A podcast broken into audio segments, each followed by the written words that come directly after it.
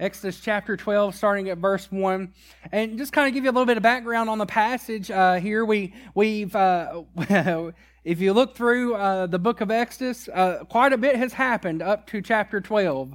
Uh, Moses has been called by the burning bush. And not only has he been called by the burning bush, he's, uh, he's, think, think about how weird that would be. You're out in the field with your, with your flock, and, and all of a sudden you hear a bush, you see a bush that's burning, but it's not burning. And you think, what in the world is happening? And then you get up close to it and it starts calling your name. I, I'd, I'd be a little concerned in there, wouldn't it? And so uh, he's get, he's called from the burning bush, and then he's told to go back into the very same place that he was ran out of. Remember, he he was going to be killed. I mean, that, that's really what was going to happen. There was going to be an execution of Moses uh, if he went back to Egypt. And so the Lord tells him to go back to the very same place that he was fleeing from. And uh, so he, he goes and uh, he makes all these excuses of why he is not the one. How many of us can relate to that? That sometimes, sometimes we're, we're saying, well, Lord, so and so would do a whole lot better with this than what you've called me to do. Won't you call them to do it instead? Or, or Lord, you know what? Um, I, I, I think you got the wrong person. Do you know me? Isn't that something? Lord, do you know me? Um, and then, and then uh, he, after all these excuses that he makes, he goes and, and the Lord finally, finally says, uh, basically, you're the one I've called you, and now go and do it. And so uh, gives him a, a, partner in that, uh, Aaron. Uh, now, now get this. Not only does God call Moses, he would have called Aaron as well. So there is a there is something going on in the background in the life of Aaron before Moses ever meets up with him. The Lord is already speaking into his life. And so uh, they, they meet up. Aaron's going to be the mouthpiece, so to say. Moses is going to say uh, something, and then Aaron's going to proclaim it to the people. And, and the reason for that is because Moses had a, a kind of a stuttering problem. Now, I did not realize how much I stutter until I went back and listened to a sermon a couple of weeks ago. And I was like, wow. Lord's just going to have to smooth that over. Hopefully you don't hear that. But I, I tell you what, it just, it, it, uh, it, it kind of,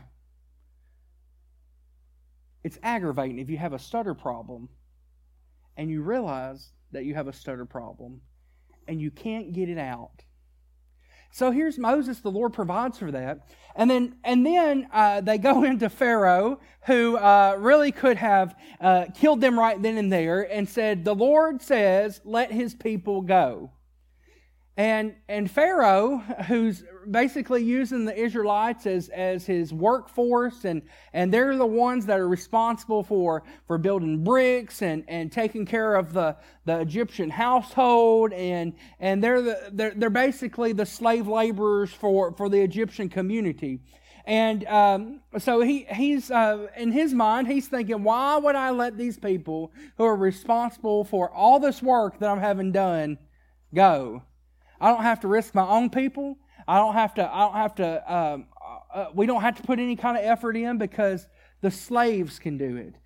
And uh, so he he says no, and we see a series of of ten different plagues that happen uh, as a result of Pharaoh's hardness and uh, Pharaoh's uh, unwillingness to to um, let let the Lord's people go, and that kind of brings us to this point right before the last plague.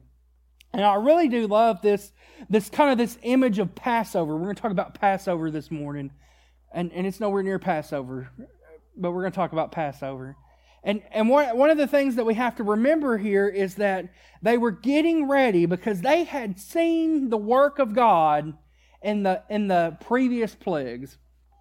They knew that God can control the, the locusts. They knew that He could control the water. He could control the wind. He could control uh, people's bodies, the boils that came up. He, they knew his power here. And so when Moses told them the instructions here in a minute, uh, this, this is going to be the last plague, but this is what you need to do to protect yourself so that you are not one to be affected by it.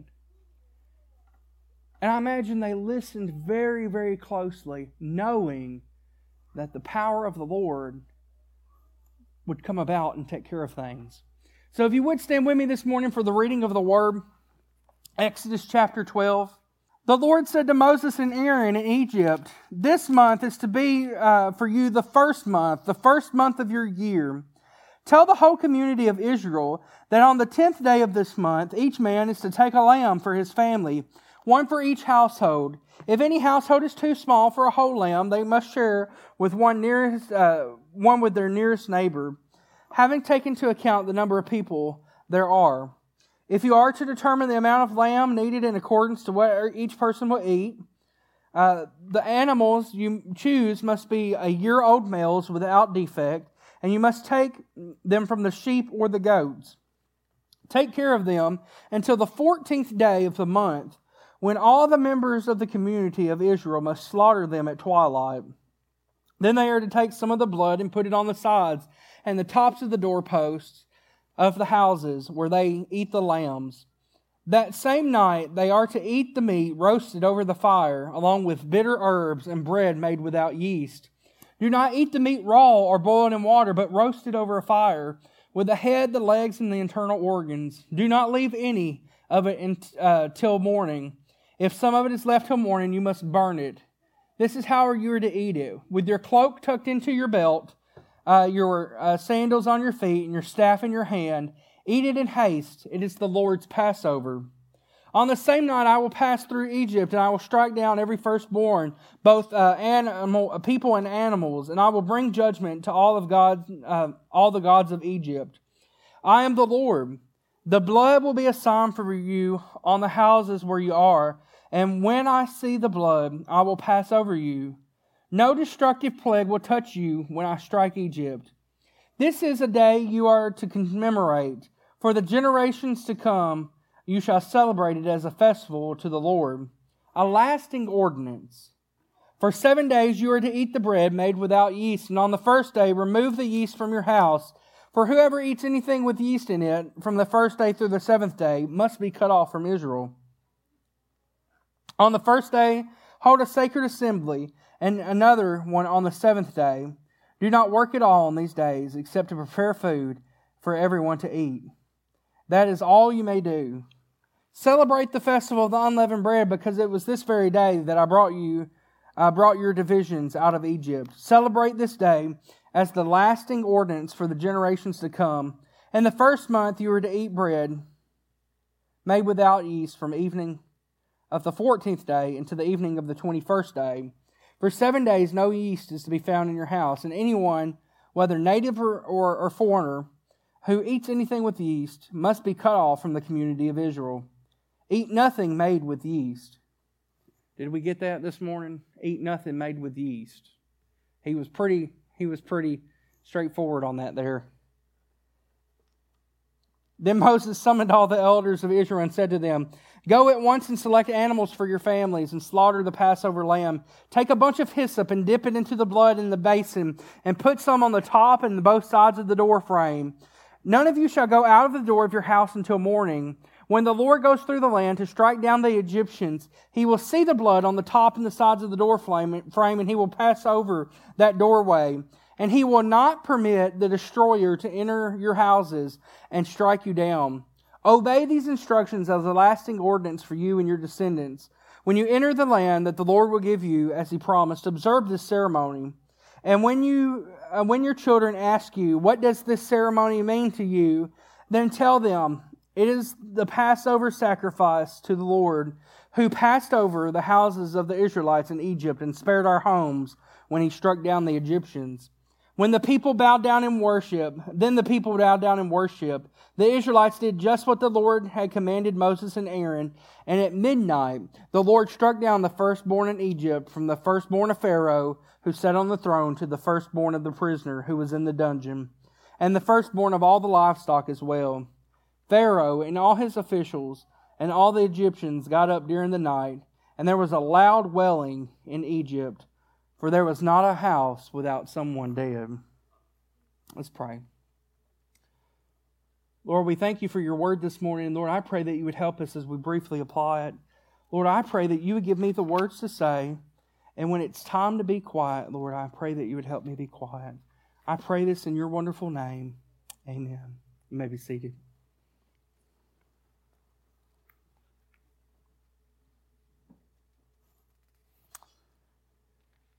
Passage this morning, um, there, there's uh, several things that I want to talk about here.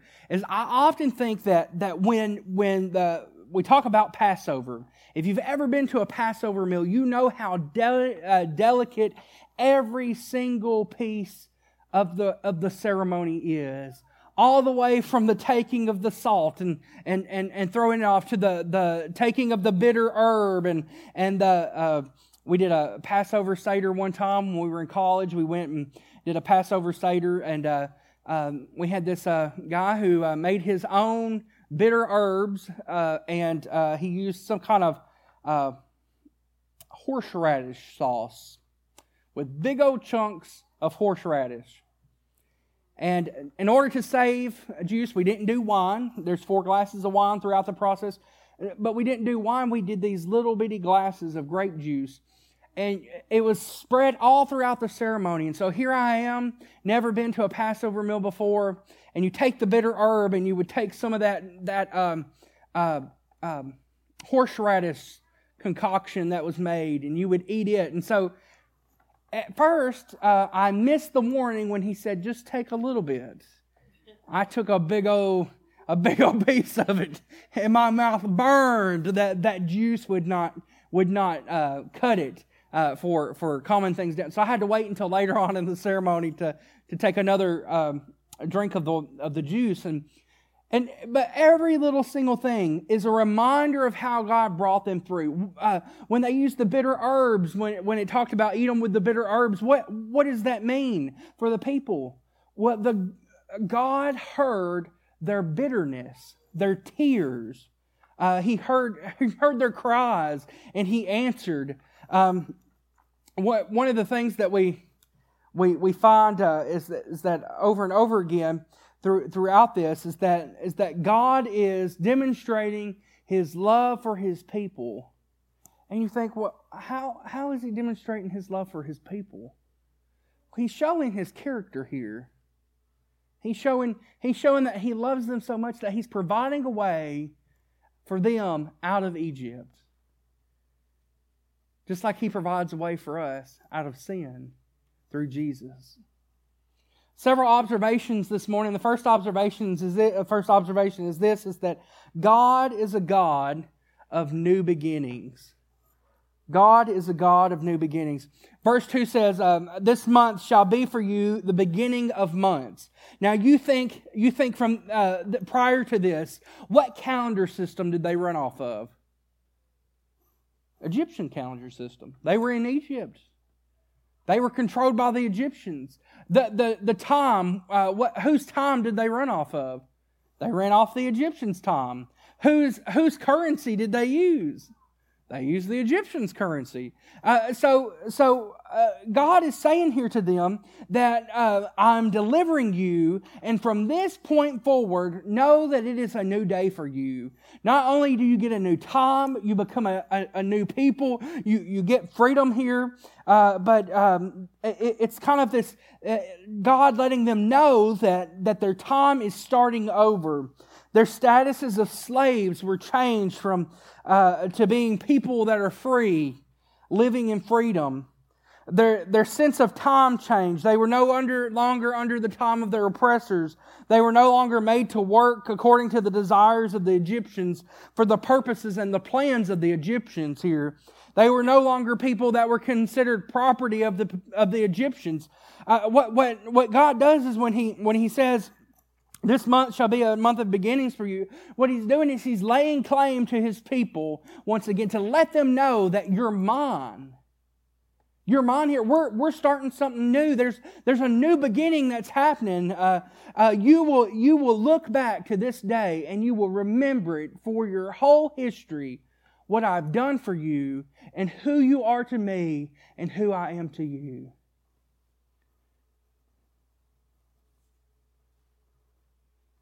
Passover is still celebrated by Jewish people and Christians. Why do we celebrate the, the Passover? We celebrate the Passover because I really do believe that the story of the Passover is a foreshadowing of Jesus. That, that God provides a, a, a, a, something for his people. That, that God has stepped in when there was hopelessness. That God is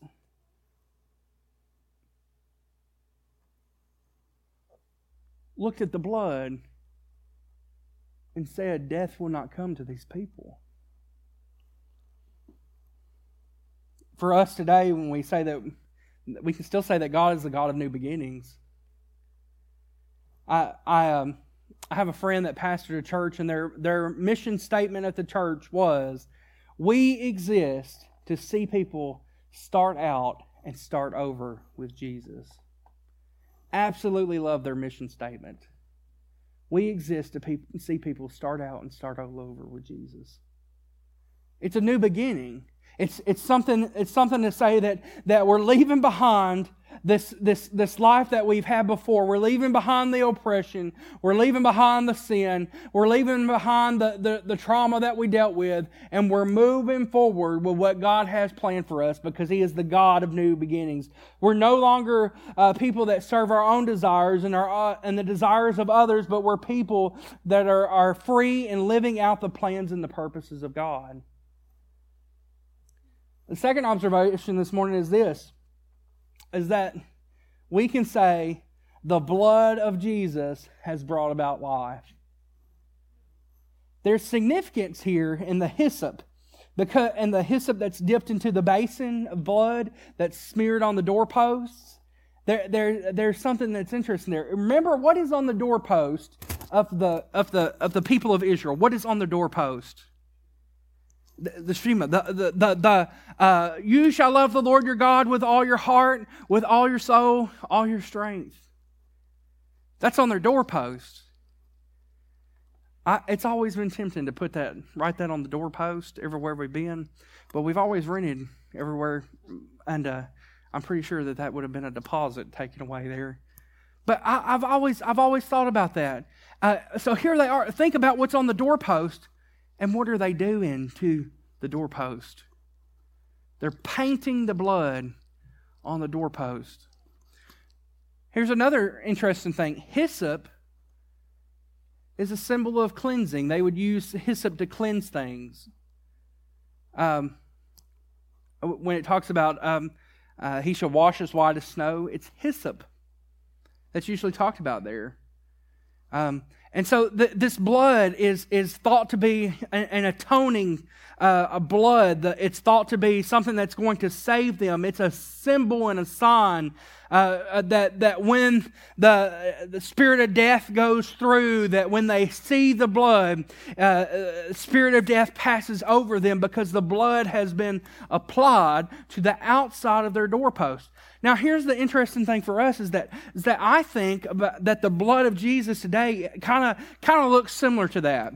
Uh, that that uh, it, it's not uh, the, the lamb that we've gone out and we've slaughtered ourselves, but he became the lamb himself. It's his blood that provided the sacrifice. Uh, but, but here's the thing uh, his blood is the atonement for our sins. Um, Ephesians 1 7 says, In him we have redemption uh, through the blood, the forgiveness of sins, in accordance to the riches of God. Colossians 1:20 says, "And through him to reconcile to himself all things, whether things on earth or things in heaven, by making peace through his blood shed on the cross." 1 John 1 7 says, But if we walk in light, as he is in the light, we have uh, fellowship with one another, and the blood of Jesus purifies us from all sin. Revelation 12 11 says, They triumph over him by the blood of the Lamb and by the word of their testimony. They did not love their life so much as to shrink from death. Now, now Revelation 12, what does that talk about there? That when death comes, trials come, They don't shrink away. But they know that they are um, that, that they will triumph over evil by the blood of the Lamb and the word of their testimony. I always, always think that it's interesting. Uh, why do we do testimony times? I, I had somebody ask me that one time uh, that, that visited a, a, a, pastor that had visited, or somebody had heard us on uh, a recording or something that we had done with a live stream one time, and and, and they had messaged me and asked. They said, uh, why do you do testimony times? That's something that we don't do too much anymore in the church. And I often think that, that it's important that we share our testimony because uh, it, it's, a, it's, an, it's a witness for what God has done for us and what God can do in other people as well. Romans 5 9 says, Since we have been justified by his blood, how much more shall we be saved? From God's wrath through him. How much more then will the blood of Christ through uh, the eternal Spirit offered himself unblemished to God cleanse our consciences uh, from acts that lead to death so that we may serve a living God? And then we're told in Hebrews 13 that Jesus also suffered outside the city gate to make people holy through his own blood. So I think I think today that when we when we often, when we ask for forgiveness, that, that what happens is there's a similar uh, purification process. There's a similar cleansing process that happens. That that it's no longer the the, the blood of the, the lamb that was slaughtered by these uh, Israelites in celebration, but but it was the blood of the lamb. It's not our sacrifice, but it's a free gift. And and what he's done is he said he said, "Here's my blood that covers a multitude of sin." And and, and uh, if you ask for it and you really want it and you accept it, you can use it. And what happens even today with the blood of Jesus applied? The spirit of death passes over. Think about that.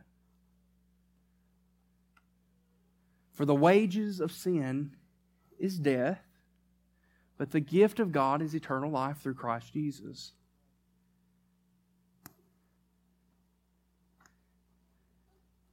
He who believes in me, even though he dies, will live.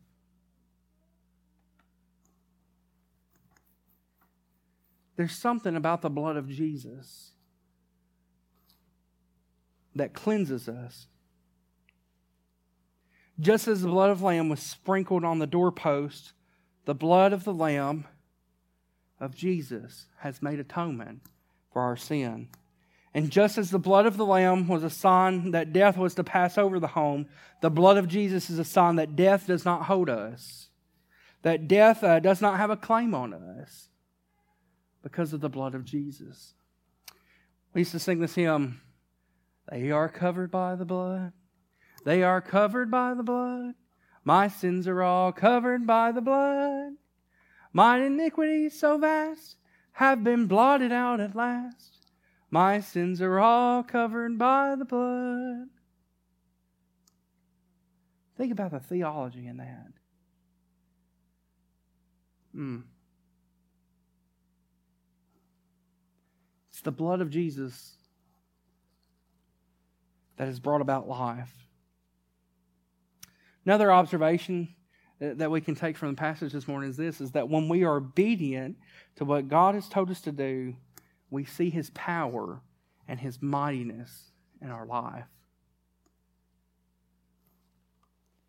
Verse 28 Then the people of Israel went and did so, as the Lord had commanded Moses and Aaron. So they did. You know, obedience has consequences to it. I can obey the Lord and I can I can receive the blessings that come from that. Or I can obey my own desires and I can obey others and I can deal with the consequences of being disobedient. Anything less than 100% obedience to the Lord is sin. someone asked one time, they said, Well, what if I'm 98% obedient? That means that you're 100% disobedient. It requires full obedience. And, and I often think that, that what we find is that when we're not obedient to the calling and the purposes and the plans of the Lord, that we miss out on His blessings. And we miss out on His plans and His purposes. And we miss out on, on what, he, what He wants to do in our lives, in our communities. And, and here's the thing I think that obedience is so important that the consequences are, are extravagant for, for those that, that are not obedient. I think there's generational consequences. I can't tell you how many times that I've I, I, do some church consulting on the side, and I can't tell you how many times that I've I've, I've talked with churches and church boards, and and and they said, well, we really think the Lord called us to do this, and such and such, and we decided not to do it. And here we are, 50, 60 years down the road, and a lot of these churches are struggling to make it because they were not obedient to the leading and the calling and the plans of the Lord years ago. It has generational effects. And, and one thing that I found is that, is that blind obedience is sometimes better. Amen? Blind obedience is stepping out in faith and saying, Lord, I'll be obedient. I don't know where we're going. I don't know what we're doing. I don't know how it's going to work. I don't even know what the plan is, Lord, but I'm going to be obedient to whatever you call us to do. And what I think that He does is He blesses that. And I think that He takes us down a road that's a lot better than what we were going down in the first place. When we are obedient to what God has called us to do and what He's told us to do, we see His power and we see his mightiness in our lives. Here's the good thing, though that even with disobedience, we've talked about the blood of the Lamb, even with disobedience, we, we, we can come before him and we can say, Lord, we want to be obedient from here on forward. Please forgive us. It's that atonement that takes place. This morning, I think He's calling us to be obedient. I think He's calling us to remember that uh, He has bought us with a price, and that has been His blood. And He's bought us with a purpose, and He's bought us with a plan, and, and that's His plans, and that's His purposes. And, and, I, and I think that this morning, uh, what, what we have to be reminded is, is that not only does He give plans and purposes, but He gives new life, and He gives new beginning. And he does it all through his blood for those who are obedient.